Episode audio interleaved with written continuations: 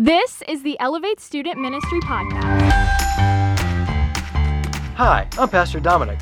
Welcome to Elevate, the student ministry of Living Word Church, where we exist to exalt Christ, make disciples, and equip the saints. Thank you for sharing some of your time with us today. May it elevate Jesus and encourage you. Let's get started. Well, I'm excited to wrap up the book of Colossians with you guys tonight. It's been a fun trip. It opened with Paul and his prayers for the Colossians and how he wanted them to grow in the knowledge of God. Then he unpacks the preeminence of, of Christ and who Jesus is. And he rolls into what it means to be a believer, to be in Christ, to die with him, to be buried with him, and be resurrected by him spiritually. And then the last couple weeks, he got really practical. This is how being a new believer comes home. This is how a new believer goes to work. And tonight he's closing. And what he's going to do is he's going to give us some final thoughts that we're supposed to be Christians in prayer and we're supposed to be salty. And then he's going to give us a snapshot, a group photo of the people that he's with. And his letter is going to go from theological and practical to personal. Colossians chapter 4, we're going to start in verse 2. Turn your Bibles to Colossians 4. We're going to jump into verse 2. A wise man once said, I rarely pray longer than 10 minutes, but I rarely go 10 minutes without praying. He walked in a lifestyle of prayer. Colossians chapter 2 or chapter 4 verse 2 Paul says, continue steadfastly in prayer, being watchful in it with thanksgiving. At the same time, pray for us that God may open to us a door for the word to declare the mystery of Christ, on account of which I'm in prison, that I may make it clear which is how I ought to speak.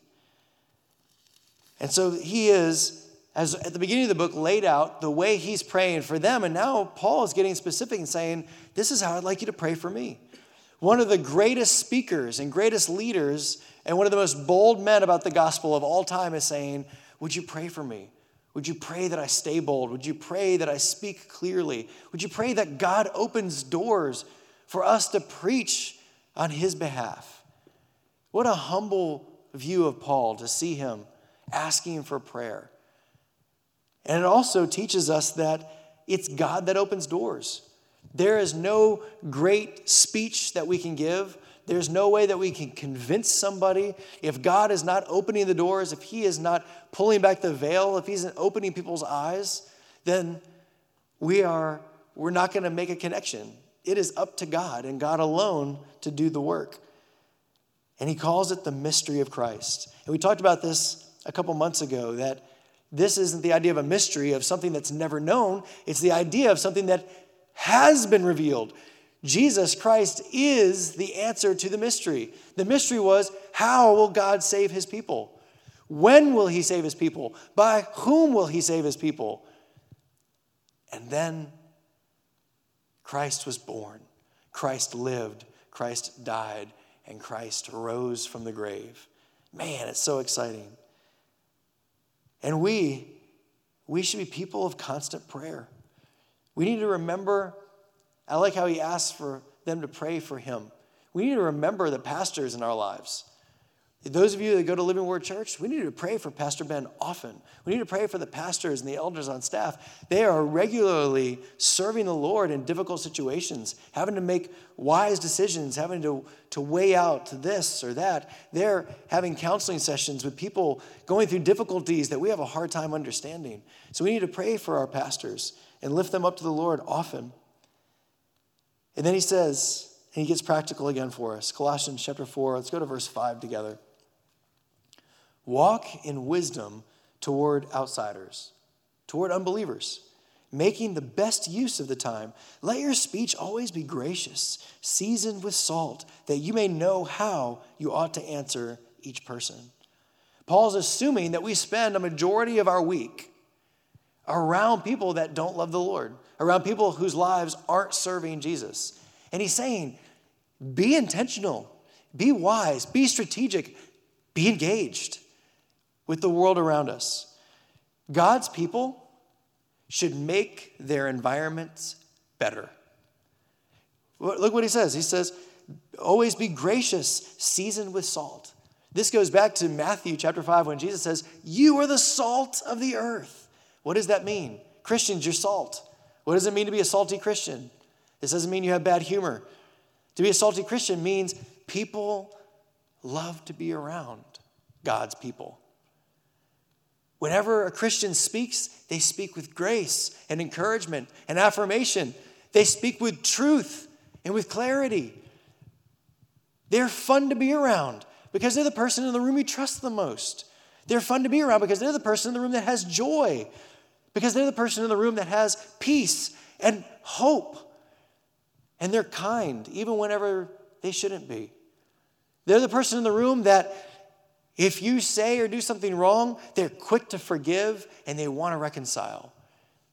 Whenever an employee, whenever your family, whenever friends at school, when the teachers, if they were to divide your class, if they were to divide the group and say, here's the people we want to be around the most that one, that one, that one, that one, and that one, God should look down and go, those are my people. Because Christians bring flavor to the environments that they're in. They're a different cut than everyone else because they have been reborn in Christ. They have God's attributes about them. They love people. They love the people that everyone else doesn't want to love because they're in Christ. Let your speech always be gracious, season with salt. And then he talks about how you knowing how to answer each person. God's people need to be able to speak with grace. We may not always be preaching about Christ, but we ought to be living as Christ. Our words ought to reflect Him. So, what do you bring to your environment? Maybe you're the one in the room that's the funny one. Or you're the one that's always pushing the boundaries and being rebellious. Maybe you're the corner cutter. Maybe you're the hardworking one. Maybe you're the one with the most information on the latest Marvel movie.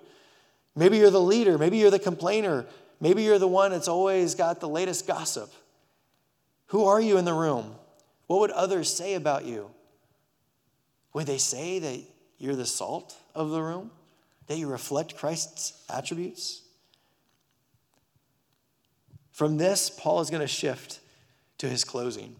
And what he's going to do is he's going to turn around and take a group shot of everyone that's with him. These are the unsung heroes of the church. These are the people that have supported Paul, kept him alive, literally, provided for him in prison.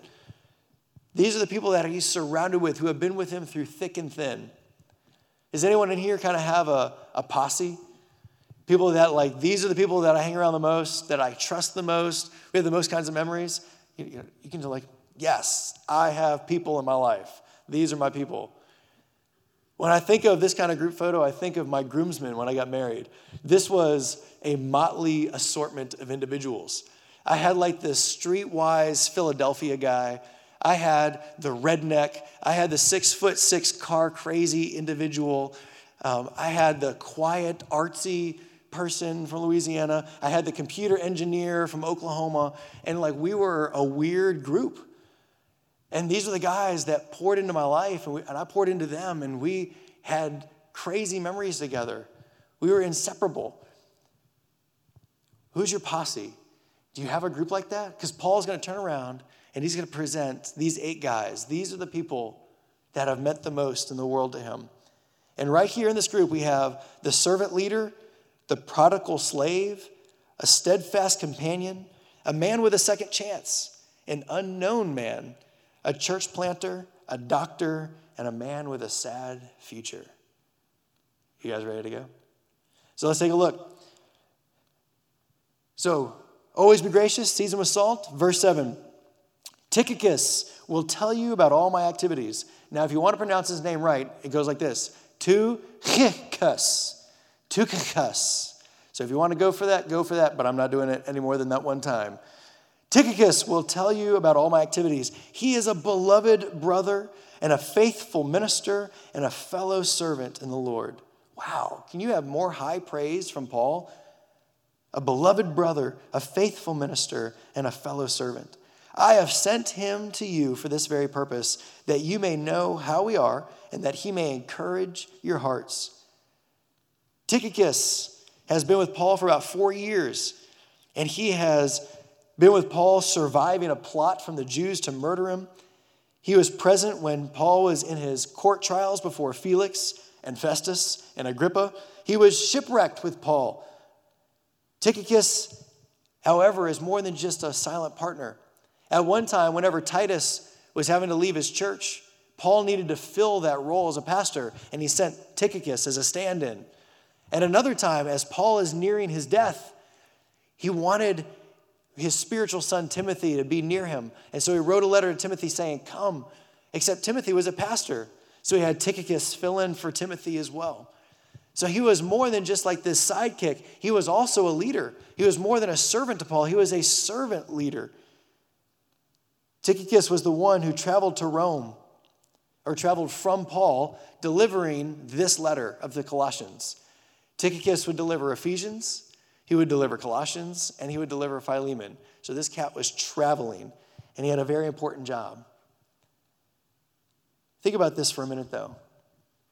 He crossed seas and lands, walking and boating and riding, carrying the letters of the New Testament.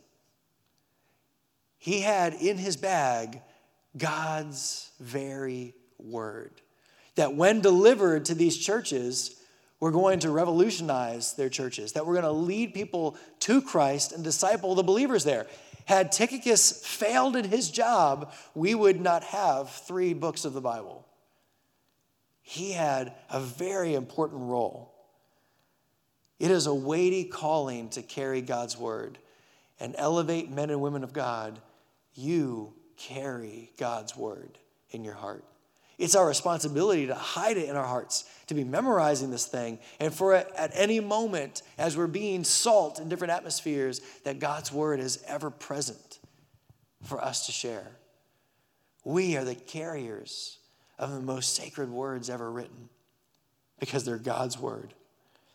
So Tychicus, Tychicus is also traveling with, verse uh, 8, I have sent him to you for this very purpose, that you may know how we are and may encourage you. In verse 9, and with him, Onesimus, our faithful and beloved brother, who is one of you.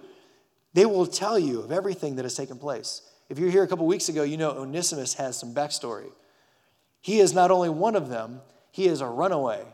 Onesimus was a runaway slave from Philemon. But this isn't like Onesimus was like this hard pressed, sad guy from this bad, mean like, owner.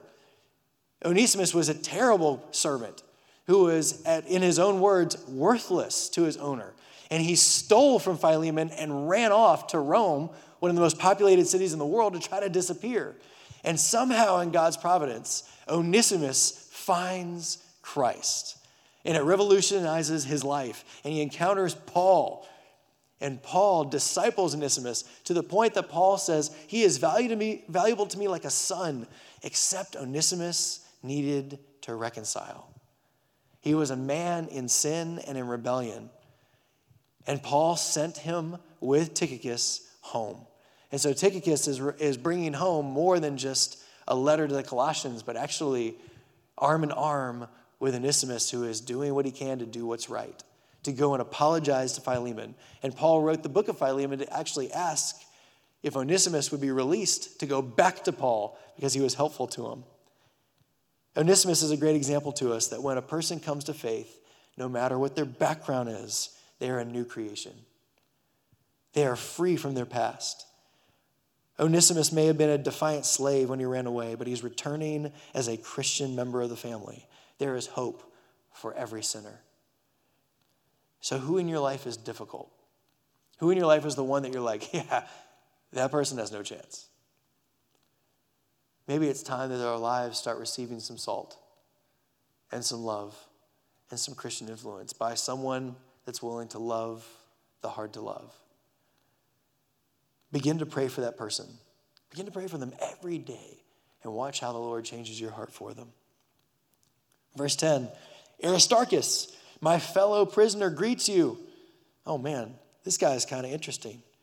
Aristarchus is the faithful companion. He is from Thessalonica and he's been traveling with Paul for a long time. He was with Paul when a riot broke out against him. In fact, Aristarchus was grabbed and drug into the theater there with Paul and threatened to be killed. He was there in Greece when a plot broke out against Paul and they only escaped because they jumped on a ship in time. And he was there when Eutychus, the kid, fell asleep during one of Paul's sermons and fell out of the window. And, and Aristarchus saw Paul raise him from the dead. It Makes me feel a little bit better when y'all fall asleep on me. I know who you are. Aristarchus watched Paul go down and raise this kid from the dead. And when Paul was imprisoned, even though Aristarchus could have been free, he chose to live a prison life to serve Paul.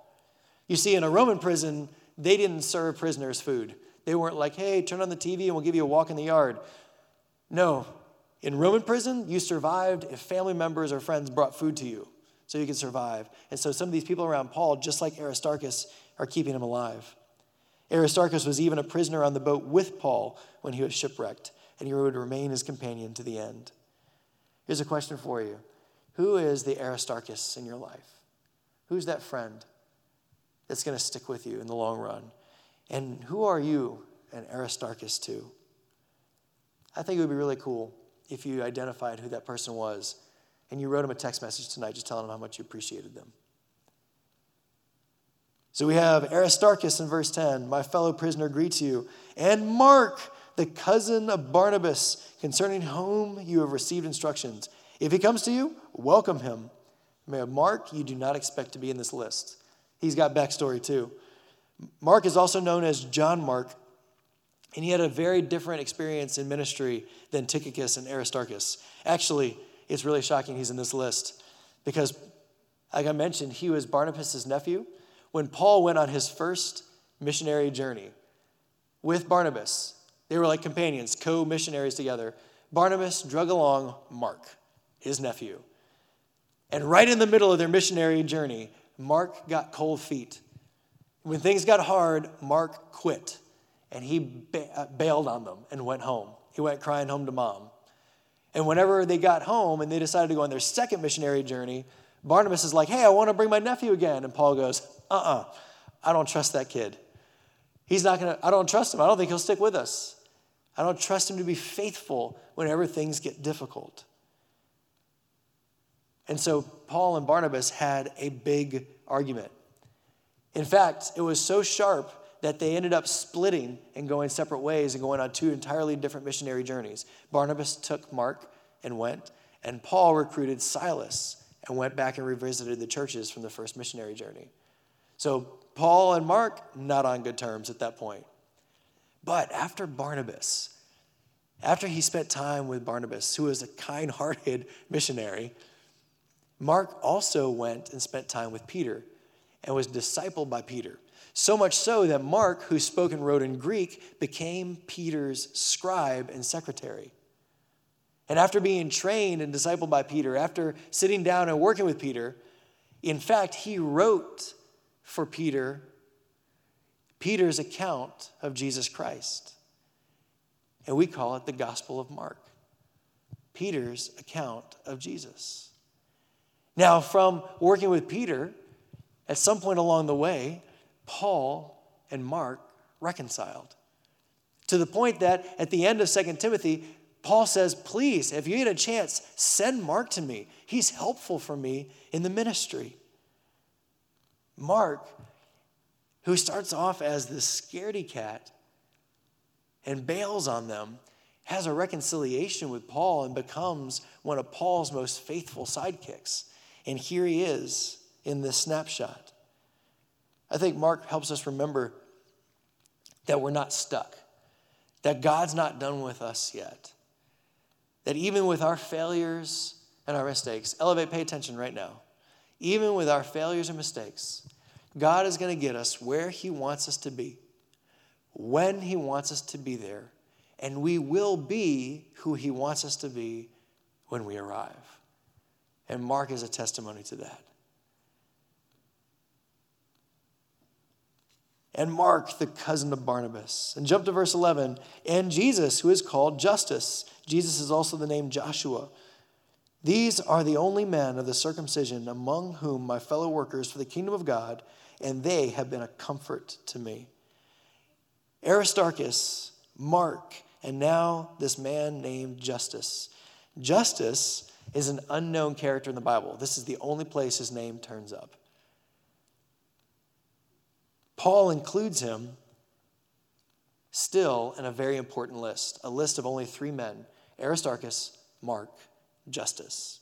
And he calls him one of the circumcision. He's meaning that he is one of the Jews.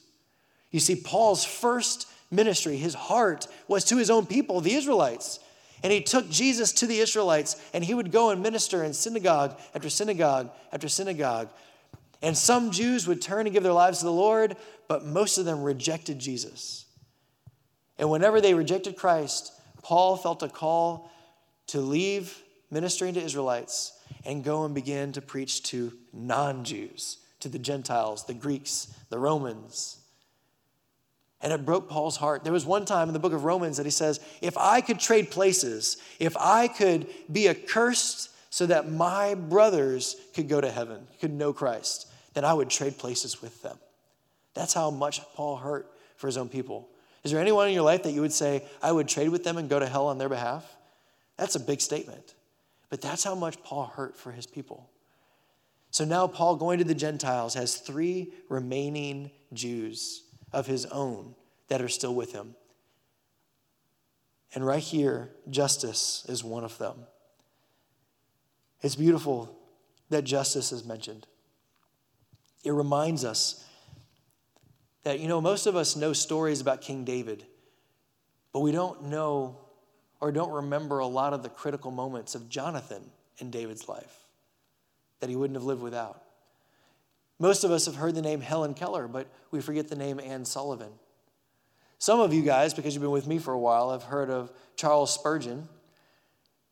But the name of the man who was a stand in preacher the night that Spurgeon found his way in a doorway to get out of the elements of the weather, who preached and Spurgeon gave his heart to the Lord, that man's name is totally unknown.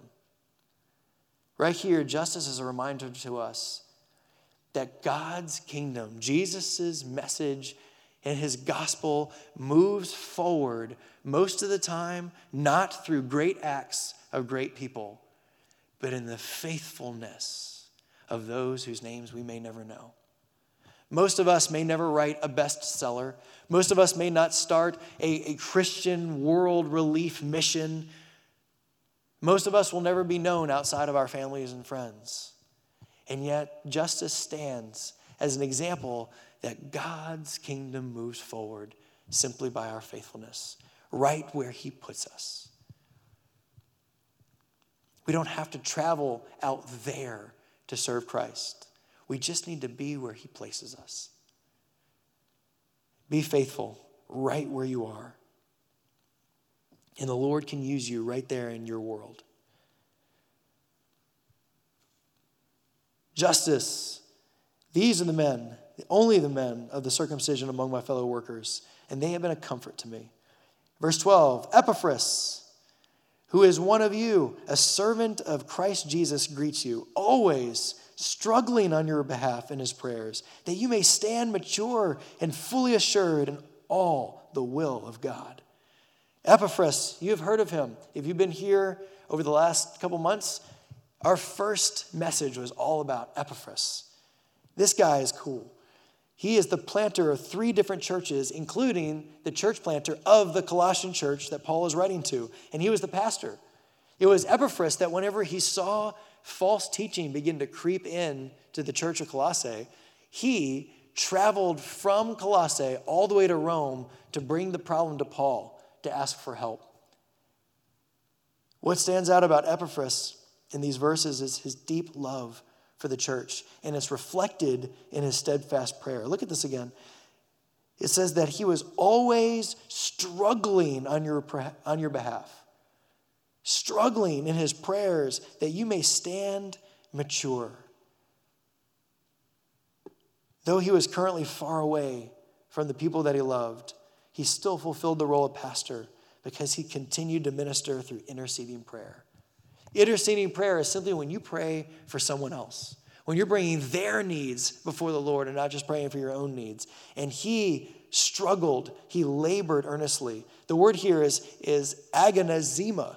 Agonizema. Anyway, it, we get the word agonized. He agonized in prayer for them.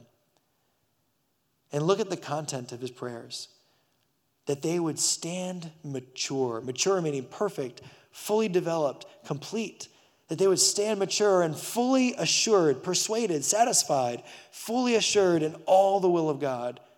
What is he praying? He's praying that they would confidently know the will of God and stand steady in it. This is just like Paul's prayer for the Colossians.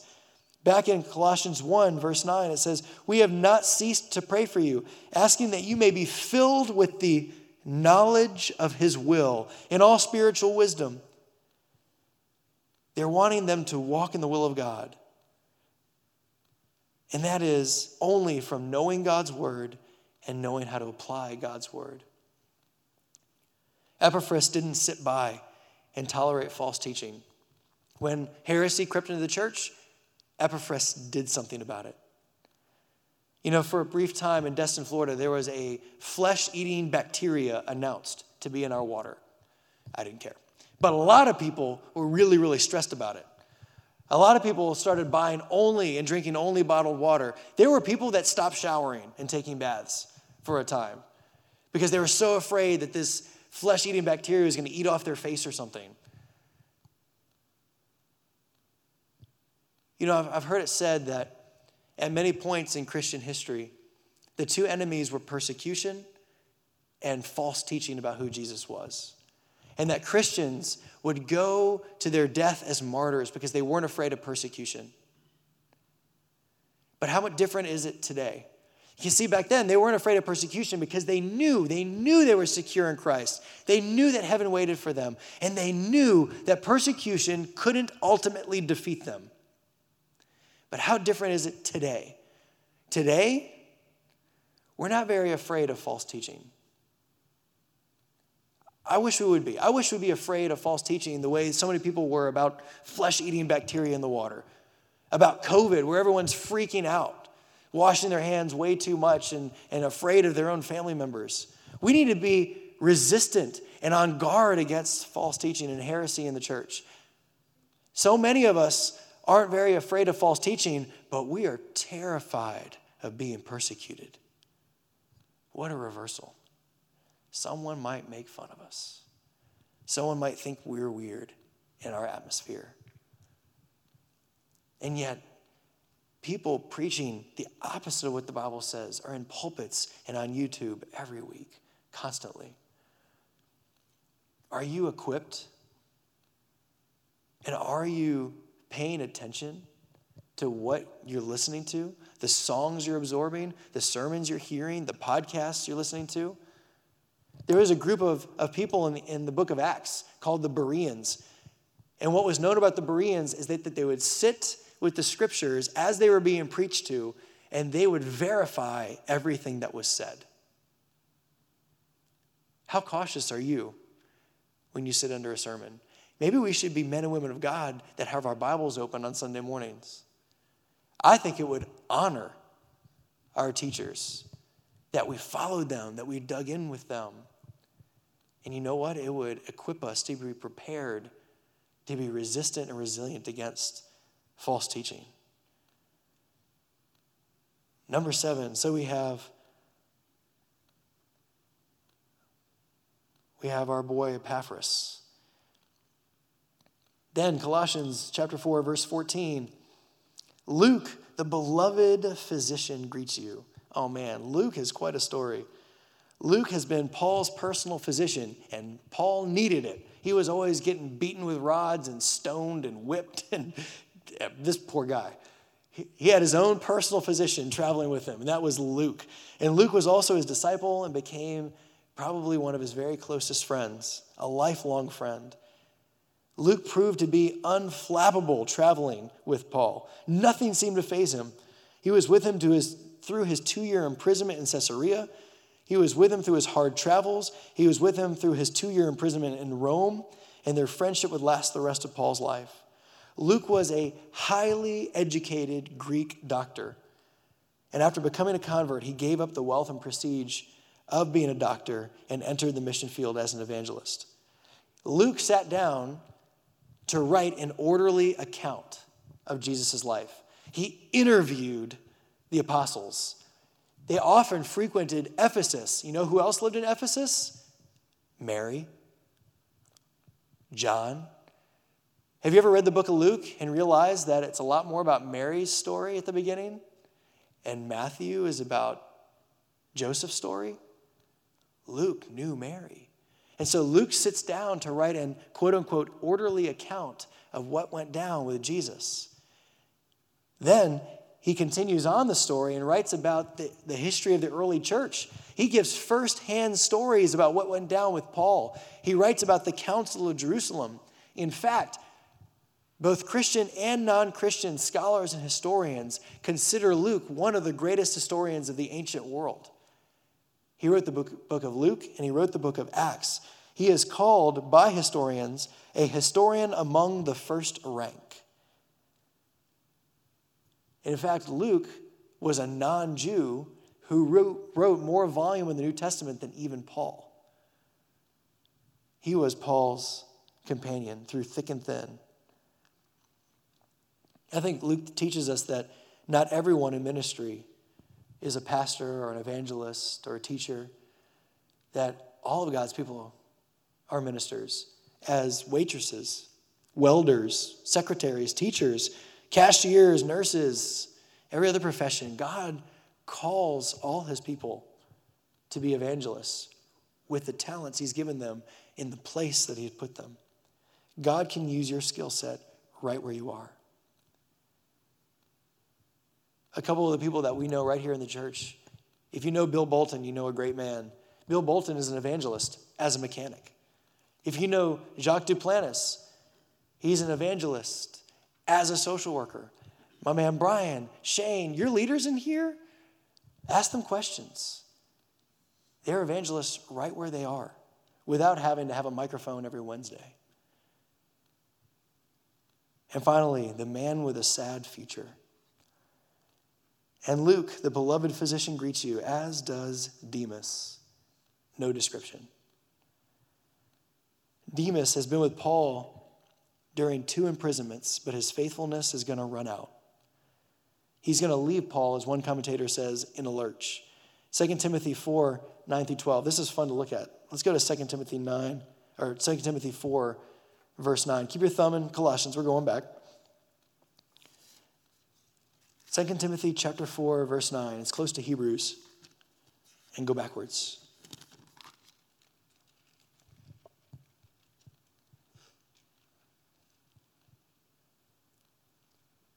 Paul is talking to Timothy and he says, Do your best to come to me soon, for Demas, in love with this present world, has deserted me and gone to Thessalonica. And what's fun is reading on from there because you start reading about some really familiar names that we just talked about. Demas didn't abandon Paul because of his cowardice. It says that he was in love with this present world. Jesus tells this story about these four soils. Remember this? Some seed fell on the path, it was trampled underfoot, and birds ate it up. Some other seed fell among rocks and it grew really fast, but then whenever things got hard, it sort of fell over because it had no roots. Some seed fell into fertile soil and it grew and, and bore, had roots and bore fruit. But then he talks about this one about seed falling among thorns. And it grows up together with the thorns, and the thorns choke it out. And listen to how Jesus describes what this is Matthew 13, 22. As for what was sown among the thorns, this is one who hears the word, but the cares of the world and the deceitfulness of riches choke the word, and it proves unfruitful. This was Demas. His faithfulness held out until something better came along something more enjoyable, something safer, something more profitable, and he headed out.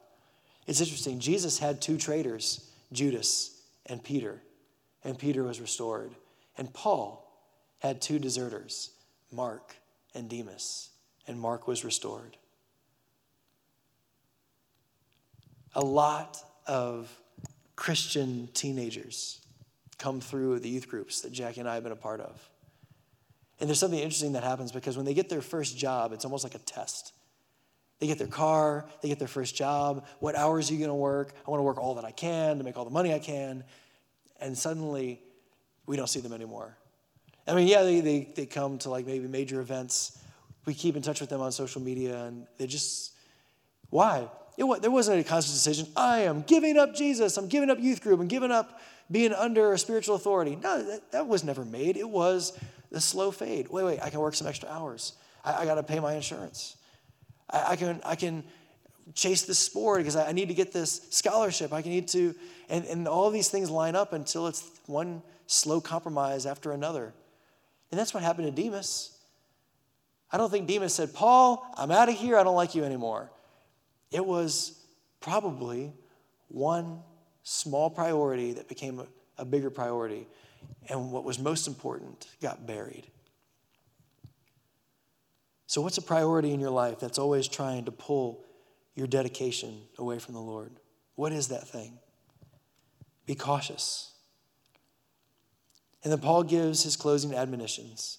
Verse 15 Give my greetings to the brothers at Laodicea and to Nympha and the church in her house. And when this letter has been read among you, have it also read in the church of the Laodiceans, and see that you also read the letter from Laodicea. So he's just greeting people back home. It's interesting that he wants this letter to be moved around. It's not just for the Colossians, it's going to get passed around through all the churches. And there seems to be this low key letter from the Laodiceans. And scholars have no idea is this a missing letter of Paul? Kind of fun to think about. And say to Archippus, See that you fulfill the ministry that you have received in the Lord. And verse 18 I, Paul, write this greeting with my own hand. Remember my chains. Grace be with you. I have the pleasure to be married to a wonderful woman, my wife Jacqueline. One of the, yeah, yeah, she's totally, she's great. One of the things that I learned about her whenever we started dating was I got to meet her really cool sister, Amber. Now, Amber had been homeschooled for like ever. And God put it on her heart that God was calling her to be a missionary. And if so, what did that mean? And Amber made a conscious decision to leave the safety of homeschool and go to, where school did she go to? Terrebonne for the last couple years of her high school career.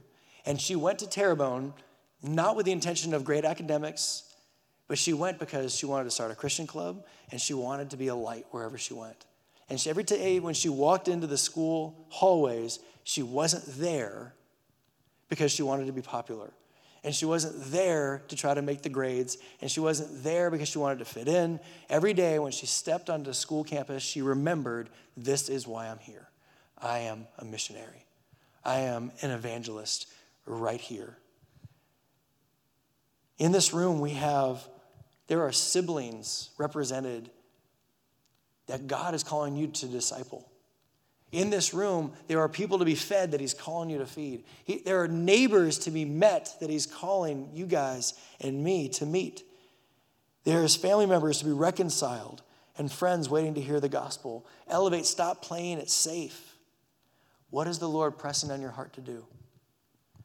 And I'd like to leave you with Paul's encouragement to Archippus in verse 17 See that you fulfill the ministry that you have received. What is God calling you to do?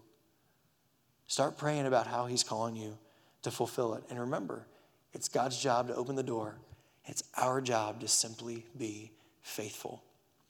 So we have the servant leader, the prodigal slave, the steadfast companion, the man with a second chance, the unknown man, the church planter, the doctor, and the man with a sad future. A recap prayer should be a constant practice for Christians. Christians should be the most encouraging people to be around. And there's a lot that we can learn from Paul's team. Keep God's word in our heart. There's hope for everyone. Be a faithful friend. Embrace mentorship. Be faithful right where God puts us. Be equipped and alert to spot false teaching. Use our talents for the Lord and don't give in to small compromises. Heavenly Father, I thank you for these men and women of God.